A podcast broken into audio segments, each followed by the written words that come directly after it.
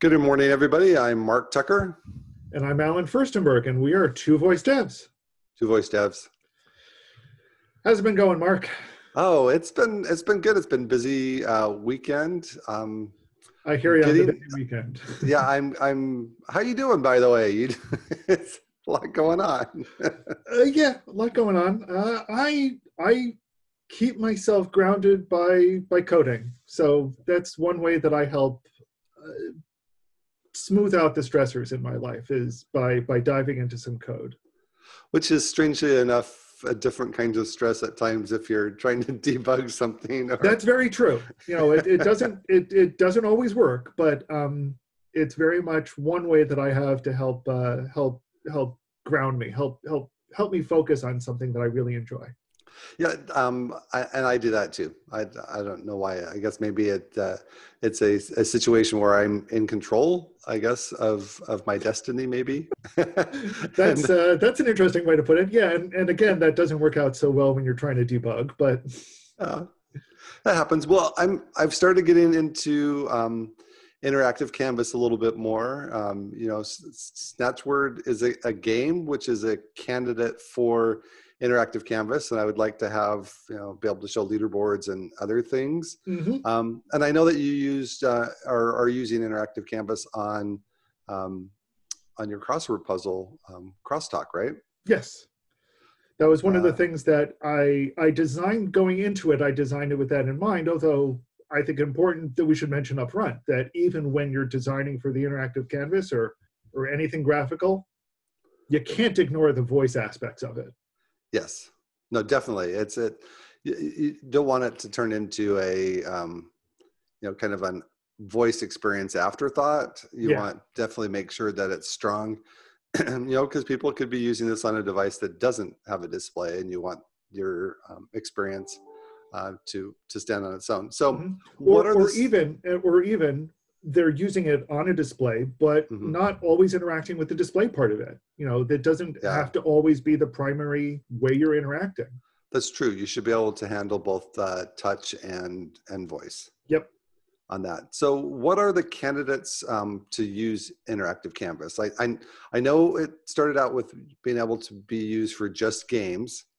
Um, so right now it is also just games it is just Um, games. There was an announcement though, They- right? they, they've announced that you'll also be able to use interactive canvas for educational skill uh, actions no i'm using doing that uh, you'll also be able to use it for educational actions and use it for storytelling actions and the storytelling actions additionally have the restriction that it needs to be uh, for in the the family actions program so those are oh, okay. Only those need to be available for uh, or those are, are mostly targeted at younger individuals So um, something I found when I was doing it is that I had to make sure that my game, my um, action category, the thing that would show up in the in this uh, the actions directory, or is that Yep. what they call it? that's what they call it the actions directory yes um, uh, was games in order for me to even have the option to check the box that uh, interactive canvas was available. Is that that's that's correct um, Okay. so and if you're using the action builder and you should be uh, but if you're using the actions sdk you need to make sure that that field is set in the the correct yaml file Okay. Yeah, and what I'm um, also noticed is that there are so there's two different screen sizes as far as Nest. Actually, hang on just a second Oh, before go I forget. Be, before I forget about it, that that also does mean that you need to check a box that says you're using the interactive canvas. right. Because one of the really frustrating things that I've seen is that I, I go and develop with the canvas, and I'm never told that I'm using a canvas device, even though I think I am. And it's way down the road that I finally think, oh yeah, I need to go check that box because if I don't check the box, I'm not even told about the fact that I'm on a device that can handle it. Oh, and that's that can get really frustrating. Well, and and so what also I noticed is that um, so I can I could use the the test simulator and it would show the the um, the sample hub if I selected uh, hub as my as my device and I could see the the different Mhm. screens. Um, and that worked fine. And then I went ahead and I'm like, oh, I wonder what it's going to sound like. Uh, you know, I just want to make sure it's working on my my my normal device. But when I tested it with a like a Google Home device, then it crashed, and I actually have to check to make sure that it supports the Canvas um, capability and Yes. only return the Canvas response in that case. If I return it when it's not one of those devices, then then I get problems. Oh, that's interesting. I didn't, I hadn't run into that, and that's because multivocal, which is what I use, Yeah. checks the does that for me. So I don't even Okay. think about that anymore. But no, that that's actually that's interesting and important to note that it it that devices handle it that badly if you do send the uh, the canvas information. Yeah. So um, The other thing that that you might go want to try, since we're talking about when you go and test it, is go ahead and try it on a phone on the the phone, which yes. is one of the other options that you can test it with, and you'll see that the canvas again works there. Yeah, and that's, so that's what I was going to talk about before. So there's two different hub devices. So it's two different screen sizes. Plus, your phone also supports interactive canvas in either portrait or landscape mode, right? Yep. So those are the I think the things that we need to keep in in mind as far as when you're serving up assets and um, yeah, the two. It's pretty easy for the the two hub devices because they have set screen sizes, um, and they always.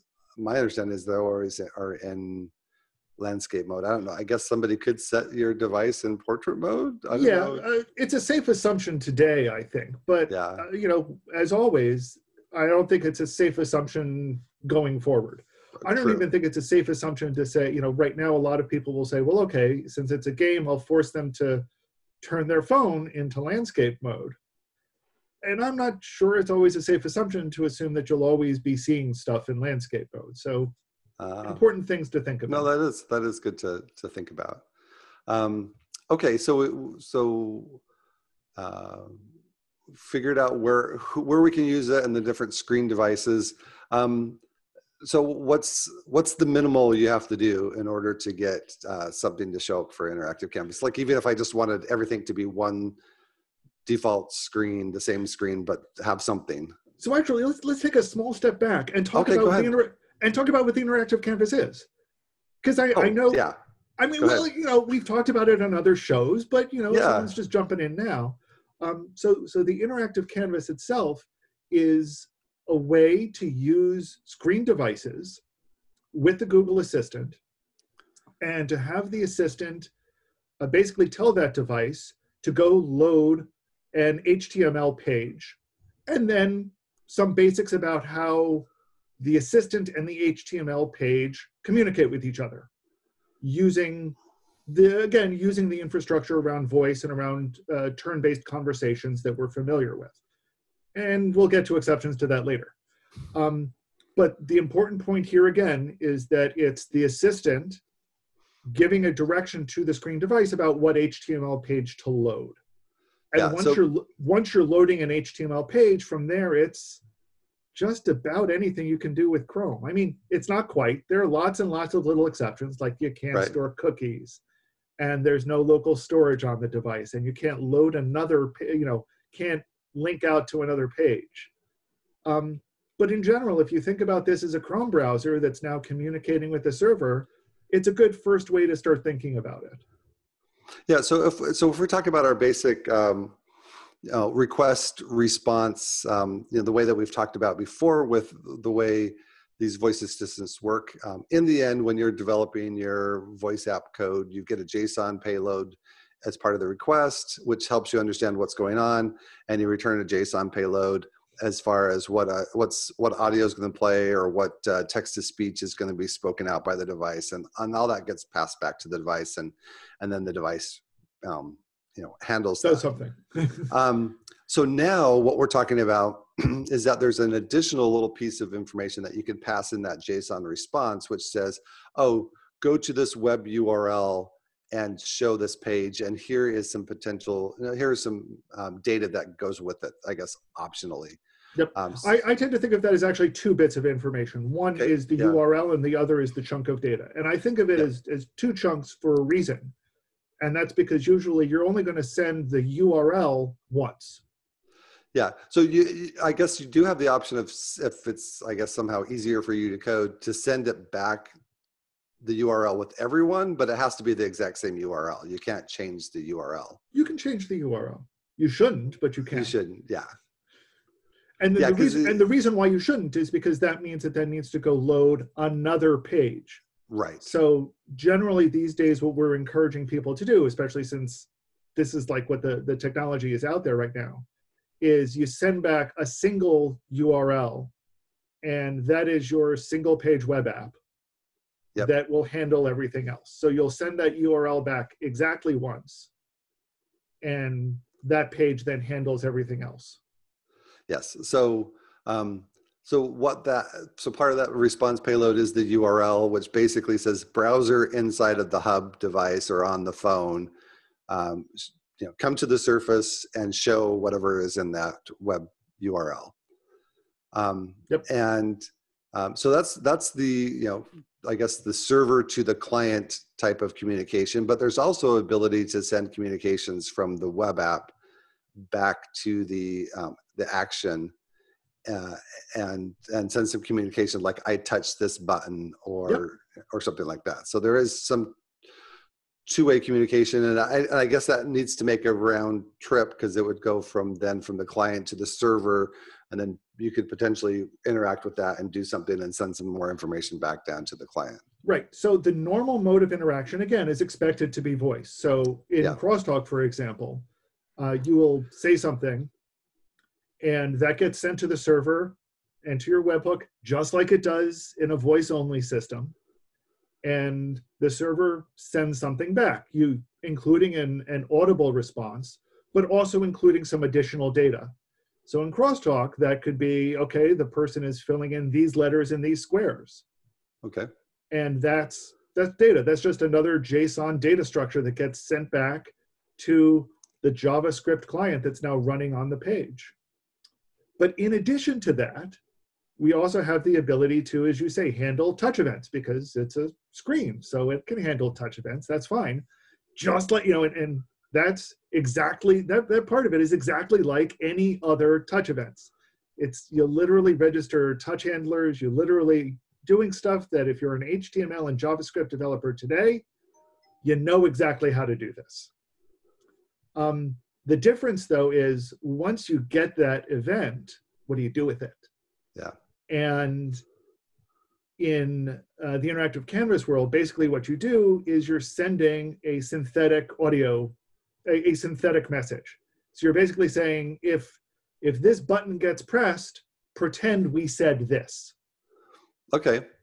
All right. Um, that's starting to make more sense. So let's talk a little bit about kind of the how to wire this up. So basically, you've got an HTML page that's got some. You have to include the the interactive canvas library. Yep. Um, and then you've got some piece of code that uh, you know once the page finishes loading, um, then you go ahead and you can register for this on update event.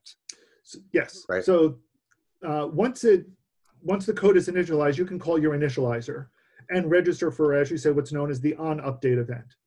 And that means that every time that chunk of data that comes back from the server gets sent to you, it treats that as an update, and your update handler gets called with that chunk of data. Okay. And then once again, you do whatever you want to do with it. Whatever yeah so you can uh, change the change the screen you can start an animation you can do you know whatever it is that that you want to do with that. So basically what's what you would typically do um, and like there's there's lots of technologies um, that you can use to do these web pages. Like uh, some of the more popular spa frameworks are like vue.js or react or Yep. or you know others. There's lots lots of others. But there's typically when you change something on the browser url then that causes a router to, to change and say oh i'm going to go to this page and then you load some component into the the, the layout area of the screen and and you show it but you're not going to do that with with this type of basically the on update event is acting as a router in that case you could have say if i get this data then maybe it's saying i want to show this screen and instead of changing the url what you're going to do is then say load that component inside the layout of the of the whole thing and now you've done a like a code based router change um, to, to show what the new page is Right. You know, and it doesn't always have to be a router. That's true. So, you know, it could be any piece of state that's maintained as, as part of your code since, you know, Vue.js and React are really good at responding to state changes no matter where they occur. Yeah, so, so, it could be yeah, it could be a situation where it does change the page. Like it's like, oh, I'm on the welcome screen now. I'm on the get started screen. I'm now on the um, you know question screen, right. the answer screen, the, or, the leaderboard even, screen. And you know, yeah. it doesn't it doesn't even have to be as big as changing screens. It could right. just be, you know, if if I said something like, you know, my favorite color is red. Yeah. The data that comes back now contains the fact what my favorite color is, so I can change a box red. Change the data value or something, yeah. You know, or if I said, you know, go to dark mode. Okay, now yeah. it just changes a theme and your entire web app can now react to what the new theme is. Exactly. So these are, okay. are easily, you know, these are, are certainly possible. And I think these are great things to keep in mind as we're going through it. You know, if you think about a storytelling app, for example, saying, you know, go into night mode, go into day mode, yeah. okay, that now changes what the look of your book looks like. Mm-hmm. And and that's useful and that's something that's outside the storytelling part itself. Okay. All right that makes sense. So so on updates uh, pretty simple. So that's when we're sending something from the server to the client and we want something to happen. Right. Uh, could be a page a screen change. It could it could just be changing something on the screen. It could be triggering an animation like uh, like we've said mm-hmm. something that that uh, that we want to happen on the screen. Um, there is also another um, I guess event that you can you can register for, and it's uh, something that has to do with SSML and the mark tag. Right. So it's on TTS mark. Okay. Which is an unfortunate name, to be perfectly honest. Um, but basically, in in the SSML that we generate, we can include mark tags, which we've talked about a couple of times. I before. like mark tags. Yeah, um, for various reasons. Yes. Um, the, the nifty thing about them, and, and in normal SSML, if you're listening to it on a speaker, for example, these mark tags don't do anything. Okay. But on the hub, when, when running in the interactive canvas, every time it encounters a mark tag in the SSML output, it fires an event, an on SSML mark event.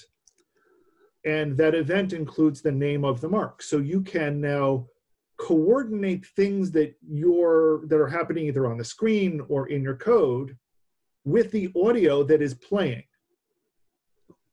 Very handy. And that's really pretty cool in some ways. So there are a couple of marks that are automatically sent. So there's a start mark and an end mark. So you know when it starts talking and ends talking.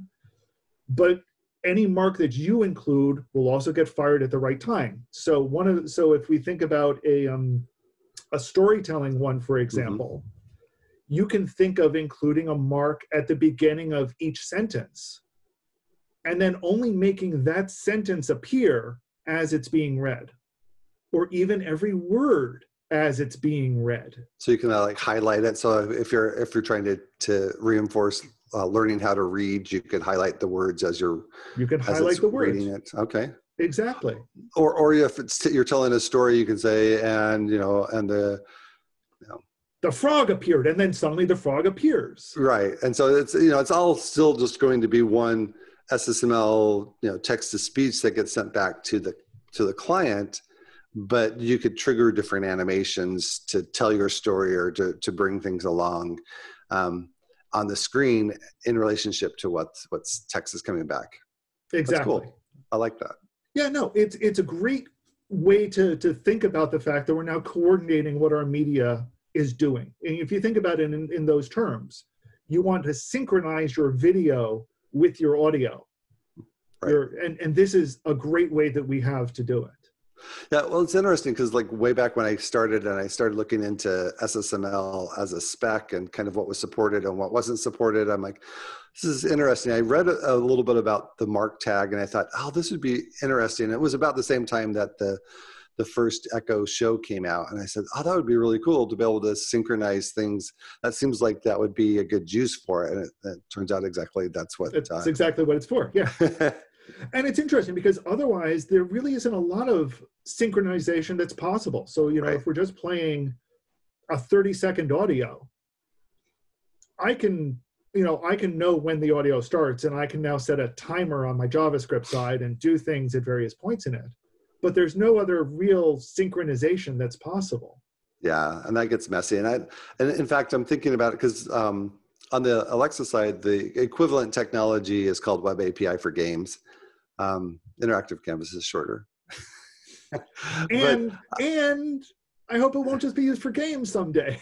I I, I agree with that. So um, uh, from what little looking into it that I've seen, I, am pretty sure that the like the on update type functionality is is is fairly similar, but I don't think they have this uh, ability to set marks in your your SSML and be able to synchronize, which is is very handy. I, I know they're doing something like that similar in, in APL, but if I'm wanting to do something cross-platform and if I'm already doing uh, interactive canvas, then I might be able to reuse my whole web app with just a different type of router being listening to um, depending on if it's web API for games or interactive canvas. Um, um, so, but that would be a, a, functionality that I don't think's available in, in that yet.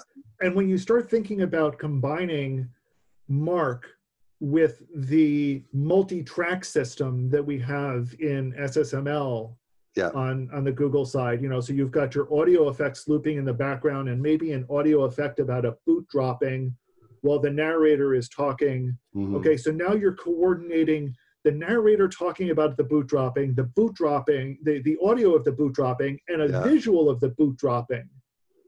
Yes. All in three related but different elements. Mm-hmm. That's where it's getting pretty cool and pretty powerful what you can do with it. Yeah, no, I, I totally agree. And so the what what it seems like to me then is that that on mark uh, since the TTS and the I guess the SSML which is the TTS which is playing on the client is running on the client then it's it's probably a fairly quick there's no latency that you have to worry about with the synchronization of the mark no um, with, certainly with, all, with your web. Yeah all the tests that I've ever done with it the two synchronize perfectly Okay. The, the biggest problems I've seen are when I try to set marks around inaudible things. So if I set a mark around a, two marks are on either side of a period, for example, or on either side of a space, mm-hmm. it can get a little weird about when they get fired. Oh, interesting. But so, but if you think about tying a mark to something that's audible, I, I haven't seen any lag or or synchronization issues at all. Okay. All right. So we've talked about how to update um, based on our uh, just from server to the client or, or you know, TTS to the client. Um, what about going in the opposite direction? So you, you mentioned being able to, um, like when you press a button, maybe it's the start button, it would be the same as if you had said start game or something like that. What, right. what, um, what, what is, what do you use for that? So that's a library function known as, I believe it's a send text query or something okay. like that, which again is an unfortunate choice of names in some ways. Um, but basically what it does is it, it kind of just does exactly what it says. It makes it seem like to the system that your device said something or that you said something. Okay. Um, and again, this is just during normal prompting events, so it can't be used uh, to kind of trick users. It can't be. There's no really nefarious way to use it. It's it's it's mostly meant just as a way to say uh, the user has fired an event, and we are going to represent that event as if they had said it. So you need to think about all your events as being vocalized in some way. So when they're handled on the server, is it just the same as if I would have said that word? It's exactly the same. The same. Okay, so there's no additional work on the on the server side that I would need to do to handle a send text. Nope. It's just like it's it's like a suggestion chip.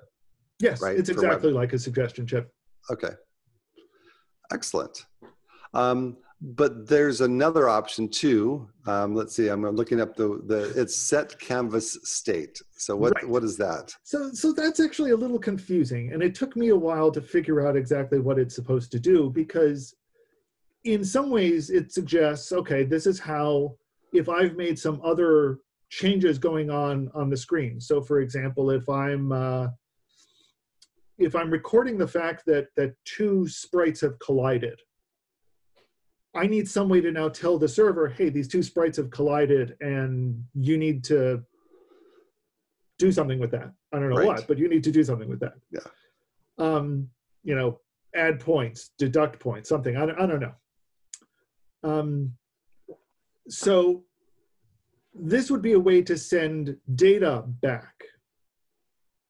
And the catch is the data does not get directly sent back to the server Okay. it gets kind of put on a queue and then the next time a text query gets sent back either because the user has said something or because you've issued send text query this additional data gets sent back with it so it's kind of the exact opposite of the data that gets sent back along with the ssml you can sort of think of it as this is the the flip side of that Okay.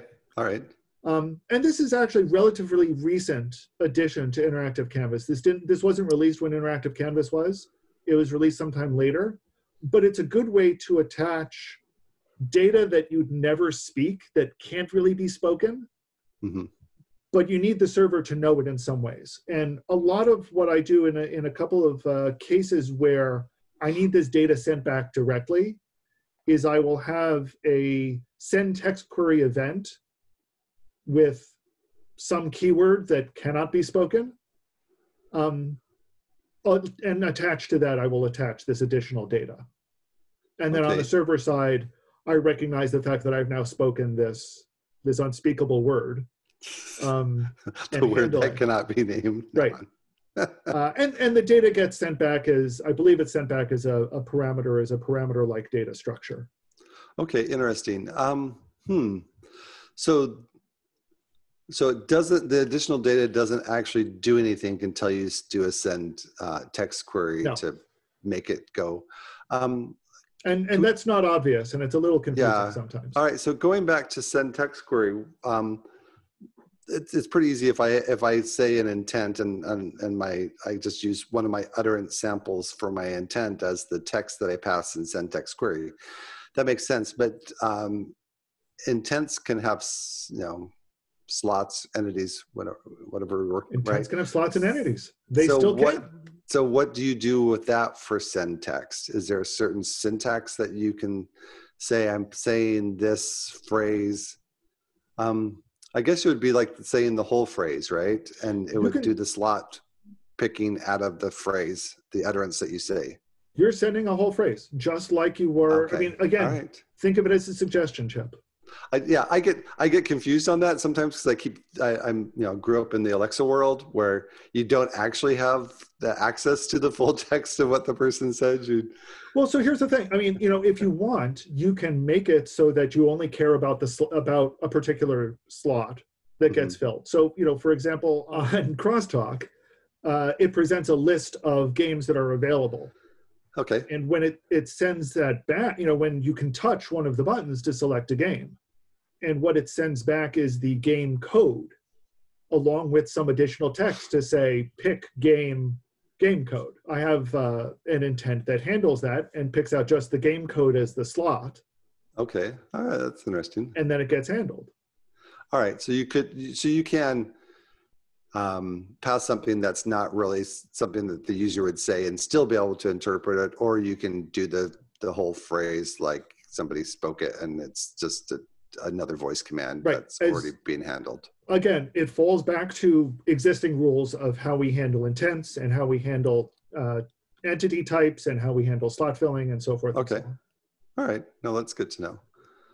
All right, that makes more sense. Um, guess anything else that we need to know as far as the, the the code that's that's being run on the on the browser?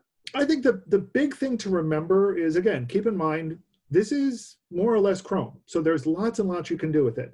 Use your existing HTML, JavaScript, CSS work to, to develop it. Right. Uh, use whatever single page web app you technology you like from you know React, uh, Vue.js, whatever. If you are you know if there are game engines that are you are used to using, give them a try. Most of them will work okay. I haven't tested most of them myself, but from what I've been told, if they work in Chrome, they've got a really good chance of working in JavaScript or in So uh, that's, you know, one of- canvas. one of the ones that I've heard is is like Phaser.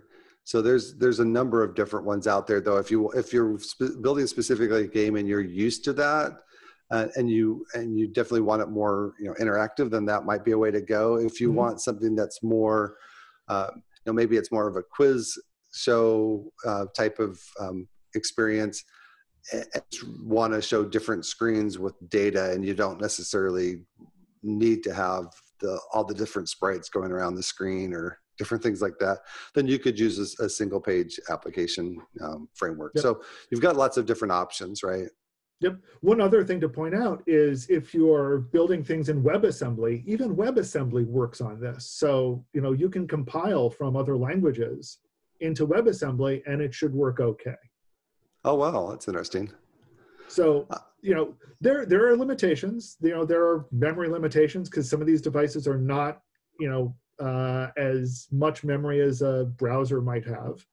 Right. Um, there are certainly storage limitations, uh, but any storage that you're planning on doing, those you should be coordinating with the let let the assistant do that as part of user or session storage, uh, yeah, not as your own cookie storage or your own local database. Um, yeah. Just, other than that, it's pretty much what you expect. Oh, pop-up boxes also aren't supported. Okay. so um, I mentioned before there there is a, a, a parallel technology that I'll be diving into. Um, you know, at some point this, this year. Um, I, I, I, did spend quite a bit of time adding APL to uh, Snatchword, but if I don't know, I'm, I'm, i think I'm after I get interactive canvas working, I might go ahead and and see what um, what works and what doesn't work with Web API for games. Um, I'm really oh, curious to do the comparison and, and see yeah. exactly how they play out together. Yeah, no, de- definitely. We'll talk about this on a, on a future show. I have a question. What is uh, continuous? continuous? What is it's a new thing mode. that match mode? Yeah, what is that? So we've talked about so so earlier we talked about how the microphone is open and what you say gets sent back to the server. Continuous match mode is one of those exceptions. So in continuous if you enable continuous match mode, you have to warn the user that the microphone is left on. Okay. And the microphone is left on listening for a list of words that you give it and only those words. And until one of those words is said, nothing happens. And the big kicker is that this is all handled locally. Oh, so, interesting. So nothing gets sent back to the server until a word matches, at which point you can now, you know, it, it now resumes normal flow. You can send something to the server, but you don't have to. Audio is still expected to come back from the server, so that's how audio is done. Uh, you can set a timer to time out, and that'll trigger something on the server. server. But continuous match mode handles a limited number of words, and I don't know how many, strictly locally. And to, to be clear, this isn't, I give it a number of phrases and it can do slot filling and, and different intent. You're not building intents, you're listing words. And okay. that's it. So, as an example, I could not use this for crosstalk because I want people to be able to fill in the the crossword puzzle answers with with whatever word they want. But some uh, there are some games that are currently out there that are using an early test version of continuous match mode. And what you know, the name of some of them I've forgotten, but you know, it starts to draw something, and people start shouting out what they think it is. Okay. And when they shout out the thing that it is, everything stops, and the, you know, you've won that round. Ta-da! Yeah. Right. So okay, there's no, an example where continuous match mode works really well. All right. So the um, so it's on the client, so it's fast, um, but it's limited to um, specific words for safety security purposes. Yep. Um, and it has to warn you before it does so again okay. for safety and security purposes. And there is a time limit. So Google enforces a time limit, and I don't know. Again, I don't know yeah. exactly what the time limit is but you can't just go into continuous match mode and start recording everything that's going on. Yeah. Not not going to work. That's good. That's yeah. I, I like that, but no, that that does open up some additional um, game ideas. Like uh, um, like I could do something in Snatchword, like a mini game or something like that. That that uh, you um, you try to guess a certain word or something with a clue the I don't know word of the day. I don't know. yeah, I don't know. I'm thinking that's just got me. It's interesting, but again, one of the things to keep in mind is that it's only available as part of the interactive canvas. So it, you you there's no equivalent on a speaker only device. Right. No, that's true. I know that there's things that you can do with uh, with normal interaction with Google Assistant with the keyboard. Um, I does anything like that open up for for uh, interactive Canvas? Not really. The, That's actually an interesting Uh, question. And the answer is not really because there's no default way on the hub to get a keyboard. so you would have to you'd have to like program your own keyboard like uh, Right. on the on the device itself. There's no there is no okay.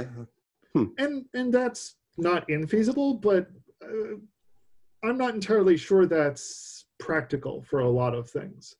Yeah. Um, and I think you know we have heard that related to completely other projects, there may be something like that coming this year. Oh, so they've, they've they've hinted that for transactions, they may introduce a numeric keypad that's available for uh, hubs. I don't know. I don't know what that's going to look like. I don't know how much Yeah. access we'll have access to. I don't know anything.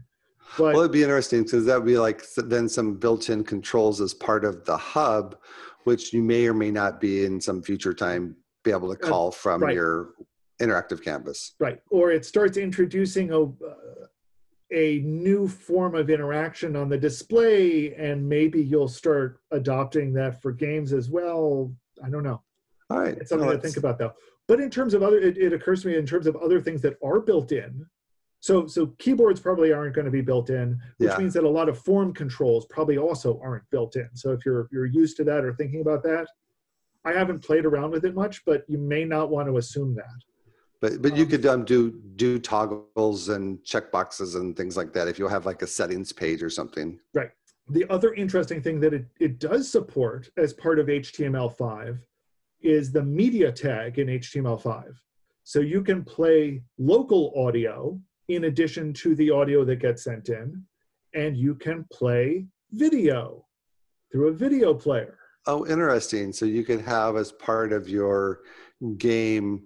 Um, I, guess you could have like a video splash screen to start off with if you wanted to do that. A or, video splash screen or an embedded video player or local audio. So there's a very rich media control API that's part of HTML, which Yeah. lets you do some really interesting things. Interesting. Okay. So again, a lot of options there. Don't know how you can use them, but there are a lot of lot of things to play with. Very cool. No, this has been a great discussion on on interactive canvas. I understand it quite a bit better than I I did going into it. So thank you, Allen. Interactive Canvas is really one of my favorite technologies that they've introduced for the assistant, and I would love to see it expand more. As I said, I'd love to see it go beyond games. And the team has said they're interested in hearing ideas, but they kind of need to hear the ideas. They need to see concrete ways of how would people use interactive canvas, not in a game, or now not in education and not in storytelling. Yeah. So I think the more example cases that we can give them and come up with and make them concrete examples, not just, oh, I'd, I'd love to use that for business. Well, how? Oh yeah. You know, what is what does voice control mean when I can now say I want something and have a chart appear and say, well, what if this was this and have the chart dynamically adjust on the screen? How would what does that mean? What does that do for us? Yeah. Those No. places where I think interactive canvas will start getting really cool. Yeah. No, I could see definitely like business um, uses, uh, dashboards, KPIs, uh, interactive charts. Yeah, Yep. I could I could see that. So I think there's a lot of potential out there. And the best part of this in my mind is it's just HTML. It's the stuff we already know. Yeah, it's uh, yeah having uh, gone over that hurdle of uh, uh, Alexa presentation language just being something that's that does the same purpose but completely different. Um, it, it- there is definitely a, a challenge to that, and be able to go back and and use the web technology that you already know to do things is is uh, definitely a, a big promoter for me. I, I like that idea a lot. So- And I think the other, again, interesting thing I don't think a lot of people have thought about is again, this is now code running on a local device. Yep. So, and we're seeing this with continuous match mode, is that's more code running on a local device. So more and more we're seeing the possibility of things living in two worlds.